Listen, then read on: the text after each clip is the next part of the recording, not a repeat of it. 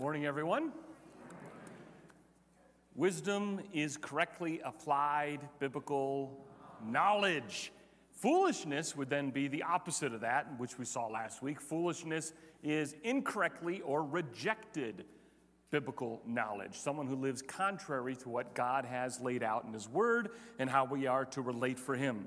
Now, if we've seen anything through the book of Isaiah, and we only have two more messages in Isaiah left, chapter Ecclesiastes. uh, we only have two chapters left in Ecclesiastes. This week we're looking at chapter 11. Next week we look at chapter 12, and then we'll be done with this particular series. And one of the things that I think um, might frustrate us with a series through a book like Ecclesiastes is its depressing tone, week in and week out, pretty much, that everything you do and strive for to accomplish will one day be forgotten. No one will know you existed. No one will care about what you've done or what you didn't do. They will not even remember your name. And when they pass your gravestone in the graveyard, they'll go, Wow, I wonder what it was like 200 years ago. Who was that? And that can become quite depressing to the point where Solomon says, That's why without God, life is meaningless. Meaning, it is useless to strive for greatness and exceptionalism in this life without God, because in the end, it becomes dust. It becomes nothing. And you can come with a response to that, well, then nothing I do really matters. I might as well just eat, drink, and dance and live life to its fullest because there's nothing else for me except this moment in space and time for a small, limited, vapor amount of years. I might as well live it up. But Scripture paints a very different perspective and a different response to the meaningless of life that life just goes through cycle after cycle after cycle and the same things happen after generation after generation after generation scripture says don't give up but you have a response in God, in Christ. And one of those responses, especially tied to what Solomon has been saying in Ecclesiastes, is what to do with your stuff. If everything is going to turn to dust one day, if you cannot take it with you, and you can't, what are you supposed to do then with the labors of your hand? Do you just squander it? Do you just waste it? Do you hoard it? Do you make sure you have enough for the next day? Well, guess what? You may not have a next day, as we saw last week in Luke chapter 12. You may not have a next minute or a next breath. So, what do you do with some of the stuff you have? Well, the Christian knows exactly what to do with it, right? What do we do with it? It's God's, right? First and foremost. What He has, what we have, it's God's gift to us. And so we live a life of generosity. And for a moment at the beginning of chapter 11, Solomon makes this connection of generosity. And he does it in a way that only Solomon can do. And then he moves on to several other important themes in the chapter in chapter 11. He moves from generosity to the certainties of life, because there are some things that are certain in life that we can count on. And I'm not talking about death and taxes. Okay, we already know that those are certainties in life. But certainties from Solomon's perspective, from the years and years and years of what he has seen as life under the sun. Then he moves to uncertainty. There's also a lot of uncertainty in life. And then he moves on, lastly, to statements about reality. What has he really seen through the experience of his unimaginable wealth and everything that he's been able to accomplish in life? It boils down to a few things he knows he's responsible for. Well, we're going to look first of all in the first couple verses about generosity and in chapter 11 of Ecclesiastes, verse 1 and 2, Solomon presents generosity like this He says, Cast your bread upon the waters, for you will find it after many days. Give a portion to seven or even eight, for you do not know what disasters may happen on earth. Now, one thing, uh, I haven't done this a lot, but I've done this a couple times. You feed ducks or birds uh, with, with bread in a park, and, and those are beautiful scenes in movies and, and romance movies. Um, but in reality, when you throw bread down in a park and the birds come and get it, how long do you think that bread really lasts? It's gone, right? Every movie I see, the ducks just swarm to it, the, the birds swarm to that feeding that you're doing in the park. They eat it rather quickly. But here in Solomon's perspective, you have thrown so much bread Cast your bread on the waters, for you will find it after many days. You've cast so much onto the waters that after many days, it's still there. That is a sign of immense generosity, that you are giving so much, not a single portion, but as he says in the next verse, give a portion of seven or even eight. You do not know what disasters may happen on the earth. You're right, Solomon if I am a person of generosity, giving to the point where normally it'd all be gone the next day, but it's still there after many days, I've given so much, and I don't give a single portion, but I give seven or eight portions because I don't know what's going to happen in the future, but I have what I have now, so I give. That is the whole spirit of what Christ has done to us giving, giving, giving, giving, till from our perspective, He has no more to give because He's given everything, including His life. Solomon says that is one response to the message that life seems meaningless at times and that it seems just like a cycle of events that you have no control over. Well, when God has given, He requires of us to give greatly with immense generosity. Because as He says at the end of that verse 2, for you know not what disaster may happen on the earth. You may hoard it, you may keep it, it may be building up in your retirement account. And, I know there's a need to plan for the future. God is not discounting that, but God is discounting hoarding and fearing what will happen.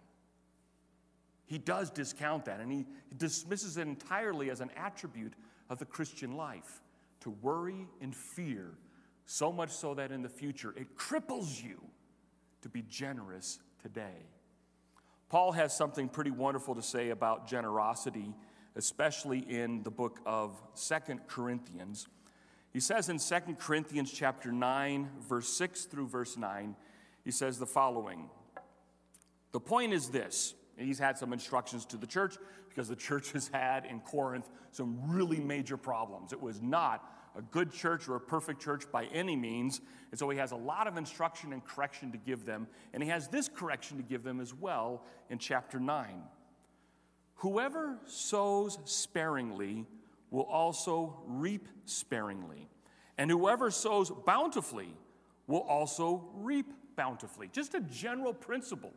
If you are a person who gives and is not attached God says, then whether you have a little or a lot, it's really not going to matter to you because you're going to live life to the fullest and it's going to be an enjoyable life without worry or fear about what you have and what you don't have.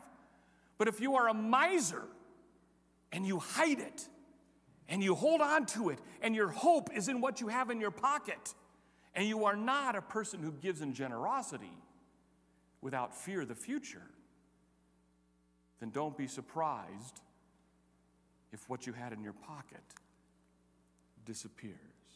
Its value is diminished, and you have no confidence in that. Because God wants us to have confidence in Him, not stuff, not youth, not health, not beauty, not even life, not have confidence in stuff, but to have confidence in Him and Him alone. So, whoever sows sparingly will also reap sparingly, and whoever sows bountifully will also reap bountifully. Each one must give as, his, as he has decided in his heart, not reluctantly or under compulsion, for God loves a cheerful giver. And God is able to make all grace abound to you, so that having all sufficiency in all things and in all times, you may abound in every good work, for it is written, He has distributed freely, He has given to the poor his righteousness endures forever. God is able to make all grace abound to you. Why can you be a cheerful giver? Why are you able to give without reluctance? Why are you able to give without fear of what the future may bring? It is because God, in that giving, you are demonstrating 100% before Him, not before others. Because God elsewhere tells us that we should not be one of those who highlights our giving and wants pats on the backs and wants a special statue or a special stained glass window in your memory. No! He wants you to be so giving that anyone who looked into your life would go, How do you deal with maybe not having anything for tomorrow? See, I'm not worried about that. God's grace is all sufficient, all necessary. It abounds with me, having sufficiency in all things at all times that you may abound in every good work. Giving is not a ruled requirement that you have as a Christian. Giving is a joyous act of worship, demonstrating that you trust solely in God's providence in your life, and that in doing so, you are demonstrating the abounding grace of God because you're not tied to the stuff. You're tied and bound to the blood of Christ to his work, to his kingship, to his majesty, to his kingdom, which is far more lasting, which is far more rewarding, which is far more satisfying. The joys of heavenly riches or the pocket filled with change. Which takes you into eternity with peace? Which one? Which one takes you into a trial with joy? Which one takes you into stress with confidence in God? His riches. He does His stuff, His kingdom. God loves a cheerful giver. Don't give, don't tithe, don't support God's work because you are compelled to, because you're guilted into it. Always give because you want to demonstrate before Him your confidence that He takes care of you. If you feel that you are too tied to the worldly things, money and stuff, take the leap.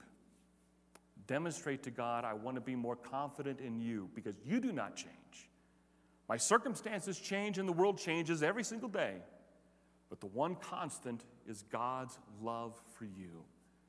And He's asked us to demonstrate that to Him by being cheerful givers, not confident in our stuff, but confident in Him.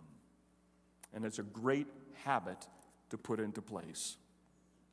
Now, back in Ecclesiastes, and we'll have some more to talk about worry and fear in light of that later on in the chapter. But in chapter 11, verse 3 and 4, he talks about the idea that there are some certainties in life and we can live according to those certainties. There are things that we can observe and notice that do have an impact in us, and we should notice it. He says, first and foremost, in verse 3, if clouds are full of rain, what's the end result of a cloud being full of rain? It's going to rain. He says, they empty themselves on the earth.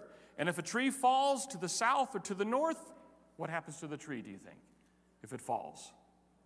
It's going to fall, and that's where it's going to lay.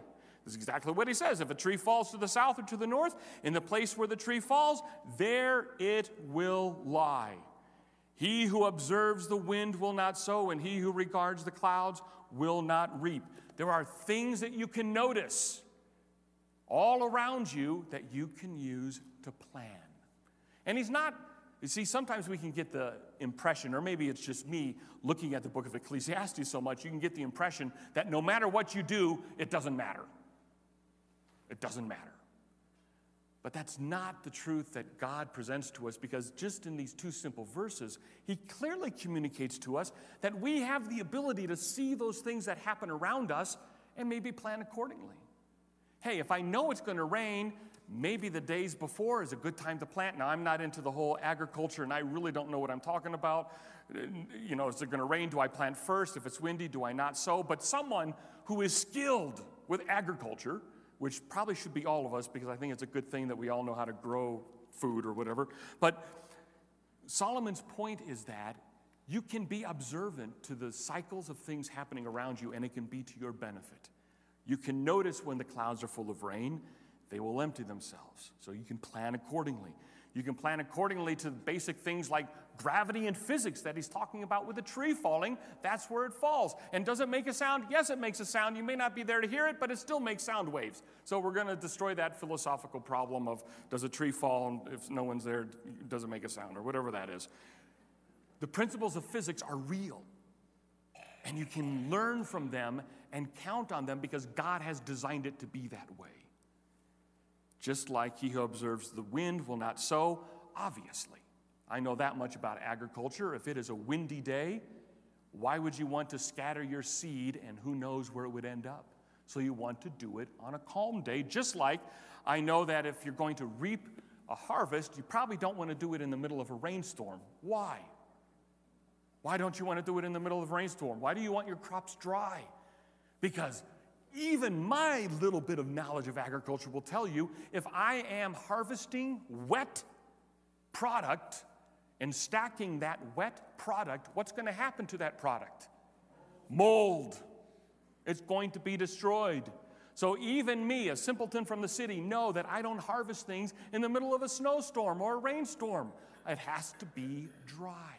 I can count on those things.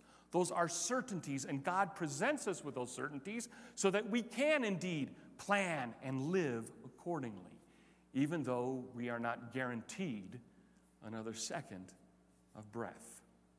Yet while we have breath, we can see the certainties of life and plan accordingly.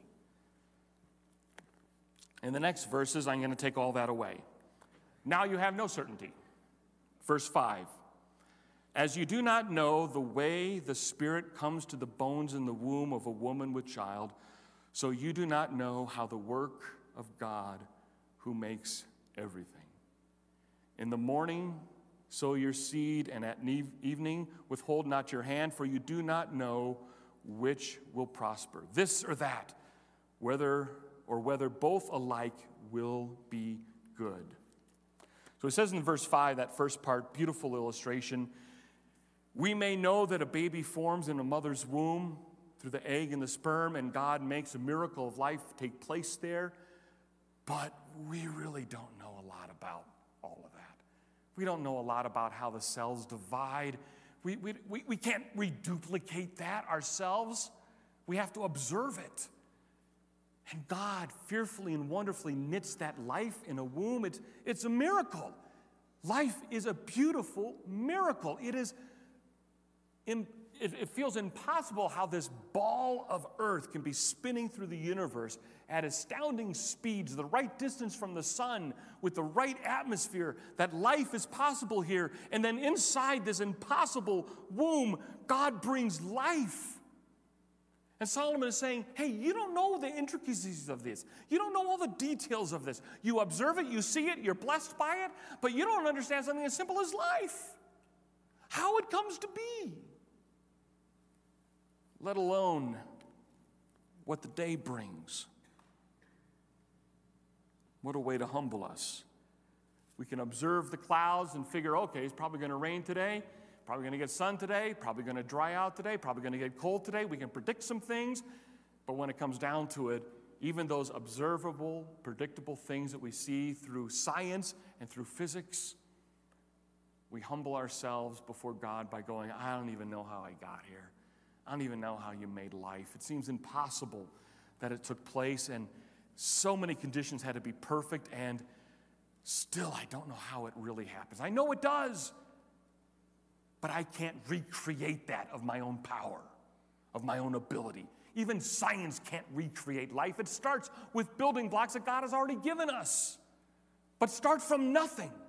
I'm talking about nothing, not a single atom, not a single speck of created reality create life. Go. You can't. How does God do it? Oh, I don't know. It's really, really confusing how he does that. There's another guy in history that had a perplexing life. He had everything beautiful family, incredible amount of wealth, and it was taken away from him. And he had some good friends, well meaning friends, truly well meaning friends, come alongside him, and they just sat there and acknowledged the misery of what had been happening to him. And there's some conversations between these friends and this guy, and they're all throwing up their hands pretty much like, I don't know why this happened. I don't know why. I mean, this, this doesn't seem fair.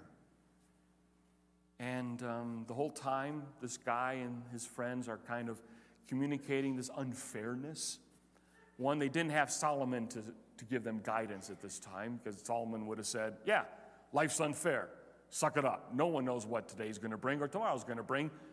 Live life today for God. That's it. But they didn't have the privilege of knowing what Solomon was going to say. So they had even something better happen in that conversation. God spoke to them. God spoke to them and he said the following. Now, this, this is a whole, uh, whole awesome series in and of itself, but we're not going there. In Job chapter 38, how would you like this very first verse to be applied to you? Then Jehovah answered Job out of the whirlwind and said, So he and his friends have been gently complaining about the situation Job is in, and then God says, I'm going to speak. And his very first question to Job Who is this that darkens counsel with words without knowledge? Dress for action like a man. I will question you, and you make it known to me. That's Job's introdu- or that's God's introduction to Job. His introduction is all right, you had a lot of words. Tell you what, stand up, be a man, and answer me this. I can imagine at that moment, Job and his friends probably said, Whoops, I probably should not have, for about 36 chapters, been complaining and telling you how to do your job. Because God says following Where were you when I laid the foundations of the earth? Let's just start at the beginning. Where were you when I made the heavens? Where were you when I put the stars in its place? Where were you when I created the mountains? Where were you when I created the rivers? Where were you when I created the first grain of sand? Tell me, Job, be a man, where were you? I don't think Job needed any more questions. I think at that moment, Job knew I'm not dealing with a man, I'm dealing with God. And there are a lot of things about God that I do not know. I don't know how he formed the world, speaking, let it be, let there be light, and there was light. How does that happen? And he goes on in two chapters to ask Job question after question after question Where were you? Where were you? Where were you? Where were you? Where were you? And eventually he has to say, Come on, stand up like a man again. Come on, stand up and take these questions. And one of Job's answers in chapter 40 was Behold, I am small. What shall I answer you? I lay, my, I lay my hand on my mouth. I have spoken once, and I will not answer, twice, and I will proceed no further.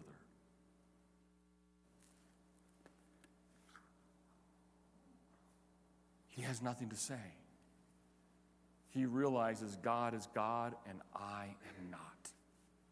I cannot pretend to understand and know God's way of doing things.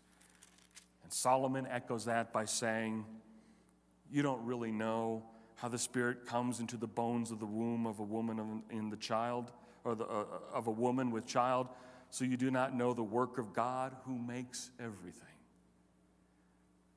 I think he gives us those two verses right after those verses of certainty, knowing that rain comes from clouds and when trees fall, they fall. I think he comes with this uncertainty to remind us don't get over cocky knowing stuff.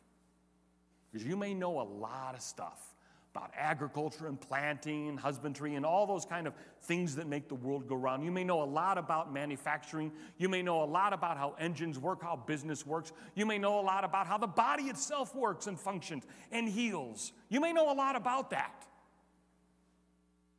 But don't get confident that you got it all figured out, that you know it, that somehow you are a prized possession to everyone else in your life because of all that you know and can do.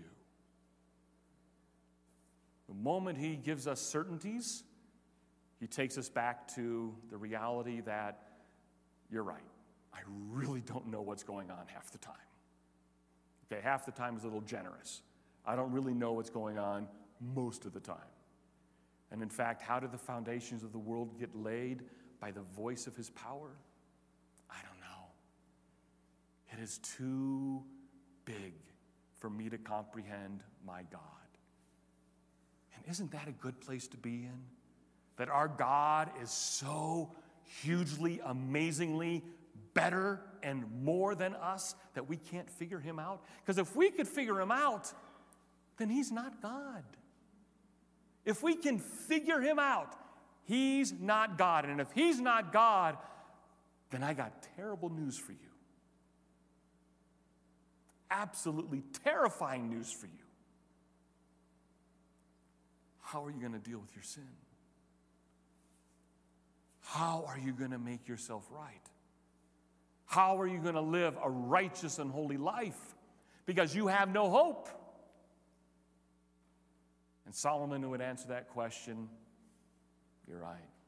When you live a life without God, ignoring that He is or figuring Him out in your own mind, your life is vanity upon vanity, useless upon useless, meaningless. You're not accomplishing a thing for yourself or for others.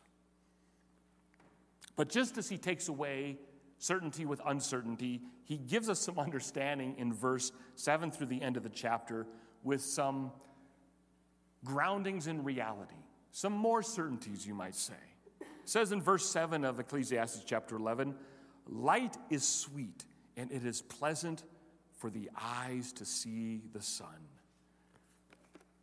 We know, we know, living here in Pueblo, that we are tremendously blessed with having 300 days of sunshine. Right? I don't want a lot of people to know about that outside of Pueblo. Let them think that, oh, we're, we're run by the gangs from the east side and, you know, we get snow because we're in Colorado. L- let them think that. But the reality is, when you see the sunshine, does it not enliven your moment? That sun hits you, and I know that you may have to put your sunglasses on or the visor down, but every time I go to church, I head the east so I see the sun rising, and I complain, going, Oh, it's right in my eyes. I have to catch myself. Oh, but you know what? Oh, this feels good. So much better than the Midwest cloudy season of September through April, May timeframe. So much better than the Northwest. I know they have beautiful scenery as well, but oh, I don't think I could live being without sun for that long. Or as beautiful as Alaska might be, how can you, how can you be without sun for months? Not even rising above the horizon, and all you see is just some glow. Yeah, it might be beautiful for a day, but months on end? There's a joy in being able to see the sun and the beautiful blueness of the sky shining forth and it's not just because we find it enjoyable, but because God says this is a good thing to see the beauty and brilliance of the light. It brings pleasure to the soul. He says in verse 8 So if a person lives many years, let him rejoice in them all. That was a little convicting to me. It was convicting for this reason. At some point in my life, I began to be embarrassed about my age. Right? I mean, I mean when, when, you're, when you're 10 years old, you can't wait to tell people that you're 10 and a half. You're not, you're not 10, you're 10 and a half, 10 and nine months. And, and, and you build up your age as something super important till you reach those milestones of I'm 13, I'm a teenager now, I'm ready to live my life. Mom, dad, give me the house, I don't need you anymore.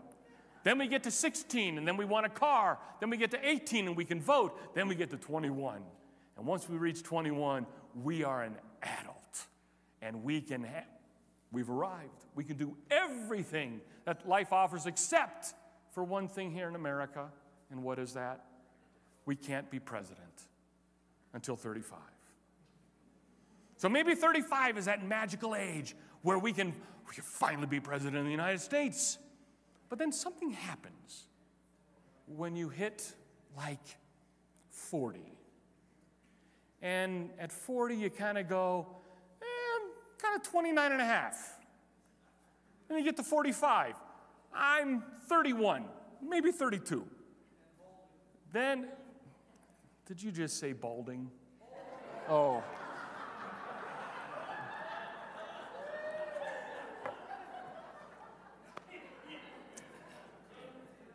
Logan, take uh, Major Walker out and take away his mic.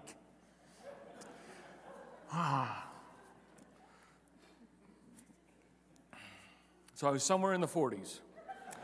And somewhere in the 40s, reaching into the 50s, you go, you know what? Yeah, 25 again, maybe 35 again. And you start acting younger on purpose because you think that that will make you younger and you start to get embarrassed about your age, or you want to present yourself as younger and, and, and more powerful and more important and more full of energy. And then you reach the age in which AARP starts to send you letters. and your family sees it. And you can't ignore it anymore. Although I think they started sending letters to me when I turned 40. I mean, it was like really early on they started sending letters. They had some decades wrong in my birth year or whatever. I don't know what it was, but it was like, I'm 40 years old and you're sending me retirement stuff, whatever. Um, but there comes a point in which you want to present yourself as younger. And it's convicting because I have fallen trapped to that. So I am going to admit to every one of you, in light of this, so if a person lives many years, let him rejoice in them all. I'm going to tell you that God has richly shined his amazing blessing upon me for 55 years. Now, now they, don't applaud my. Uh, 55 is not a lot. It's, it's basically 35 now. But we should be joyous of our age. But then it happens when you get to like 80, people then go, Yeah, I'm, I'm 80, I'm 90, I'm 100, huge milestones. But there's a time in our lives where we get embarrassed of our age. And I don't think we need to be embarrassed of our age. God presents us with blessings each and every single year. And we should be joyous that He gives us another day, another month, another year. It's a sign of God's goodness in our life. And just when He gives us that certainty of reality, so if a person lives many years, let him rejoice in them all, but let him remember that the days of darkness will be many all that comes is vanity.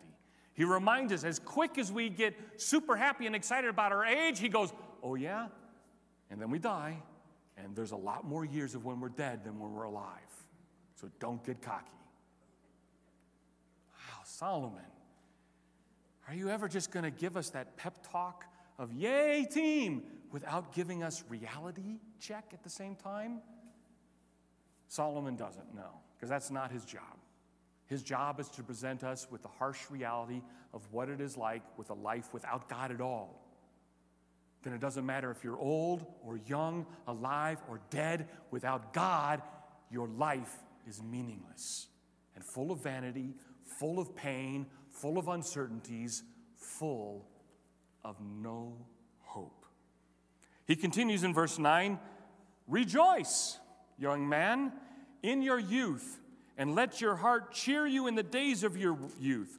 Walk in the ways of your heart and in the sight of your eyes, but know that for all these things, God will bring you into judgment.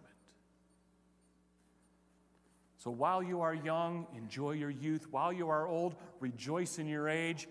But in the end, remember anything that you do, God will hold you accountable to, including your thoughts of others,